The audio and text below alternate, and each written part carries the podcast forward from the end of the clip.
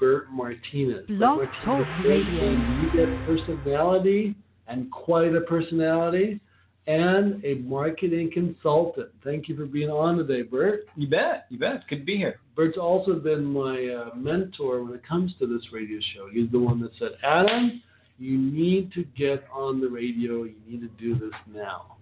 Right? Right. And he's shown me the, the ways to do it. And he actually has a program that he uh, helps people set up their own podcast, radio show. Correct? That's right. Now, why do you think it's so important? We'll just jump right into it. Okay. Why do you think it's so important to do this? Why do this? Why even we're on Facebook Live today also. You can Sure. also see us on uh, the uh, Ultra Perform channel on YouTube. But why is it so important to do this? Why do this? All right. So the the easy question to that, or the easy answer to that is because the more credibility and authority you have, the faster you build trust. So you look at somebody, let's say like a Mark Cuban. If Mark Cuban called you up and you know, let's just let's say you're in the business world and Mark Cuban calls you up, most likely you're going to take his call. Why? Because you know him. He has a certain level of credibility and authority, mm-hmm. and th- that also means there's a certain level of trust. Now, if somebody else calls you up that you don't know, chances are you're not going to you're not going to get on the phone. So, so that's Well, the big like difference. you're already listening. Who are you? Can you help me? Is there is my time val is is there a reason why I need to listen to you? Right, Are you the value of me listening to you? Is there value? right. If he says it's Mark Cuban, you go. There's instant You have no idea why he's. He might be calling you to to. Might be a wrong number. You. Yeah, wrong number. He might be calling to bitch you out, but you're going to listen to him because he's credible. Right. So I'm going to send Mark a text, let him know we're talking about him. And you know, it's so, so that's the importance of having authority, credibility. It just makes your trust level go through the roof. So why do people write books? Because they want that authority, they want that credibility and that trust. Um, and, and so the uh, you know th- that's the reason you, you do publicity. The reason we do videos. Um, and uh, let's see. So I'm going to put on here. Hi, Mark, comma. We're live on Facebook talking about you and doing business with you because of the level of authority, comma, credibility, comma, and trust that is automatic because you built your name up in the business world. Okay. So all right. Anyway, bottom line is that's what authority and credibility does for you. It helps blow up your trust because ultimately you do business with people that you know, like, and trust. That's it. Nothing has changed. Know, like, and trust. So on the other side of that is if somebody says, buy my widget for a buck, and let's say you don't know this guy and maybe you don't trust him that much, it's a buck, you're not, you know, it's no big deal. You, you don't mind risking a dollar. But now, if you change that and say, "Hey, it's it's a thousand dollars, or it's ten thousand dollars, or it's a hundred thousand dollars," then you have to have that trust, or the deal's not going to happen. Another good example of this is when you go to buy a car at a dealership. How many of us hate going to a dealership and buying a car because we don't trust what's going to happen? That's true. I mean, that is it. Now, on the flip side of that, You might even skip buying a used car ever because you're worried about the what they're saying. the Right. trust. You don't have the trust or the they don't have the credibility, and you want to buy a new car instead because you know there's going to be less to deal with. less hassle, right? Less hassle. And so a, another another thing, another example of this whole authority, credibility, and trust, and why it's so important is I have um, a, a friend of mine who's a dentist, and he works in Houston, Texas, and he literally has clients flying in from out of town to get their dental work done Wow. because they trust him that much. My wife will travel across city, right? She'll spend 30, 40 minutes in traffic because she wants to get to a hair hairstylist that she trusts that much. And now that hairstylist, interestingly, has moved out of town, so she's no longer here in the Gilbert, Phoenix area. And so she is going to take a trip. Uh, our, our daughter is getting married, and so she's going to take a trip and she's going to uh, have a layover, get her hair done, and then get to where my daughter is. That is how incredible that whole authority, credibility, and trust thing is. And so things like having a podcast, uh, having publicity, uh, being in, you know, being uh, quoted in a magazine or on a show, writing a book, all these things add to your level of authority, your level of credibility, and expedites your trust level.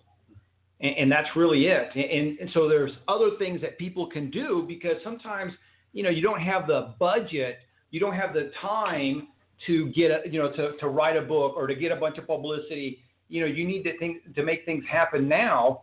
And there are examples where people have been able to do that in, in uh, we call it in business and do it without having a anybody really know who they are. And if you want, we can get into that. Okay. All right. Let's get into it. Let's get into I was going to ask you a different question. Let's Okay. get into that. All right. So I don't know if anybody if anybody remembers uh, famous Amos cookies. So famous They're Amos still- cookies, they're still around. Little Um, packages. little packages. Mhm. Um, famous Amos is no longer involved with the company, and they're not So in the media so anymore. famous Amos, who is famous Amos? Is that a person? Famous Is it- Amos is a uh, is a person who created the famous Amos cookies, and the way he launched it, because of course nobody's going to buy cookies from people they don't know. So what did he do? He had him himself and I believe like seven or eight or maybe ten people were out in the streets right near his bakery, and they were handing out free cookies. Free cookies. So free overcomes that skepticism. Free overcomes me trusting you we see this when you go to the mall. You go by the food court, and people are out there with, uh, you know, try my chicken, try my, you know, uh, my dead dog, try my whatever, try my food because free. dead? Yeah, it's a thing. in Korea? It's, it's in Korea, yeah. Uh, some places in China, and um, so free is a, one of the best ways to instantly build authority and credibility and trust because you remove the whole, you remove risk from the consumer, and in this case, you're moving all the risk. Hey, try my cookie. Here's a sample of my food. Try my service. I'm going to give it to you for free, and if you like it, then you pay me, and that works. It works really well. So a sample. A sample, yeah, a free trial I in the industry, in the internet industry. No, I, I do that too with my supplements and my uh, consulting. Um, what I now, this brings up an example. So you're saying that samples work, right? Samples work. So what I noticed with supplements is that when they got a sample for free, uh, they didn't value it that much, which you can lead into about authority. and Sure. trust. We were just talking about it. Uh, you know, Mark Cuban. Um, they didn't value the sample, so sometimes they didn't ever use it. Right. But if they bought that sample, most of the time they tried it. Okay. And So- at least they paid for it and it's covered. There's no cost Right. on our side. So, and I'm glad you brought that up. So that this comes down to your ideal target, right? So if you are in the weight loss industry, for example, and you're giving out uh, your samples of, let's say, this weight loss formula, and you're giving it to people who are already in shape, chances are they might take it because it's free, and we all like free stuff, but chances are they're not going to use it. Chances are they're not going to value it. Yeah. Why? Because it's not your ideal target audience. Now, let's say you take that same formula and you give it to people coming out of Weight Watchers. Most likely, they're going to try it. They're going to sample it. They're going to reorder from you. It's a diff- it's it's a different market. So you're talking about targeting. Target your market. Target- target. Target your ideal market, right? Mm-hmm. And so this is one of the biggest budget wasters when it comes to marketing and advertising is people don't know who their budget is. They don't know, I'm sorry, they don't know who their uh, market is. And so they're doing this shotgun effect when it comes to marketing And- line. And and, uh, and and so they waste their budget and they say, well, advertising doesn't work. Well, it doesn't work because you did it wrong. And, and you know what? And here's a great example of what exactly what I'm talking about.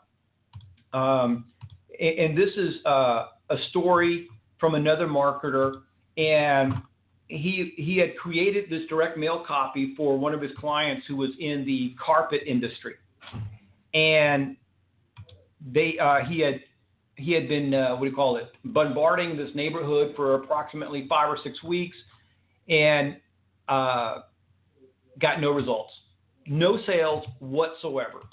And the copywriter, the marketer says that's impossible. And he says, let's go drive around the neighborhood where you're mailing uh, at. And so they drove around, and he come to find out that this is a dilapidated neighborhood. 90% of the people that lived there were renters, uh, and, and it was just not a well kept home environment Now, why was he mailing that area? because he didn't know what he was doing. Random uh, zip code. He just didn't have. Oh, the exact. Oh, I'm so glad you brought that up. So that's what he asked. Said, why were you mailing these people? He says, because they were so close to my office. Oh, so he, it was an area. It was an area, so he did choose by zip code, and it was the closest zip code to the carpet cleaner's office. He was thinking that he, you know, it'd be easy for him to drive there, and you know, his logic was sound, but his market was bad. And so what they did is they took the exact same mailers, but now they targeted a, a demographic, a better demographic, where it was no renters, they were all homeowners, and they got a seven percent response in the direct marketing world is outrageously good. Huge. It's huge. It's huge. And so the guy went from zero sales to, you know, three or four hundred percent sales. Why? Because he just understood who his market was, who his ideal demographic was, and he was able to make that shift and make a bunch of money. And to me, that's a huge lesson. Yeah, and it also depends on what your market is. I have a friend that uh, does uh, mortgages, Okay. and he sends out 5,000 mailers. Sure. He gets less than uh, 1% response. Right. And which is pretty standard. Yeah, less than 1%, maybe a 0.25%. Okay. Out of that 0.25%, less than that, 0.1% actually do a deal with them, Right. and he makes 20 grand. Right. So you have to look at that. Now, Yeah. obviously, he could uh, have a higher ratio uh, return on his investment of sending those mailers out, but it's enough for him to make plenty of money and uh, keep doing that. Right. So so that's another thing that people don't understand. So that that's that's something that we talk about. It's called the cost of acquisition. So if it costs you five grand to acquire a twenty thousand dollar client, the question now is how many of those do you want? Right? Do you want five of those a day, five of those a month, whatever? And, and so that's a big number that most people in the business world simply do not know. They don't know what it costs them to acquire a client. They don't know how long it takes them to acquire that client. They don't know how much that client is, is going to spend with them, what's called the, the lifetime value of that client. So if you have a client and it costs you $1,000 to acquire that client, but he's going to spend $5,000 with you over the next six or seven or 10 months or 12 months or five years, then you can play around with those numbers and you start to understand, okay, I'm going to spend $1,000, but I'm going to get me a $10,000 client over the next XYZ time. And then all you're doing now is can you get that number down? Instead of paying $1,000 to get that client, can you get them for $800 and then $600 and so on down the road?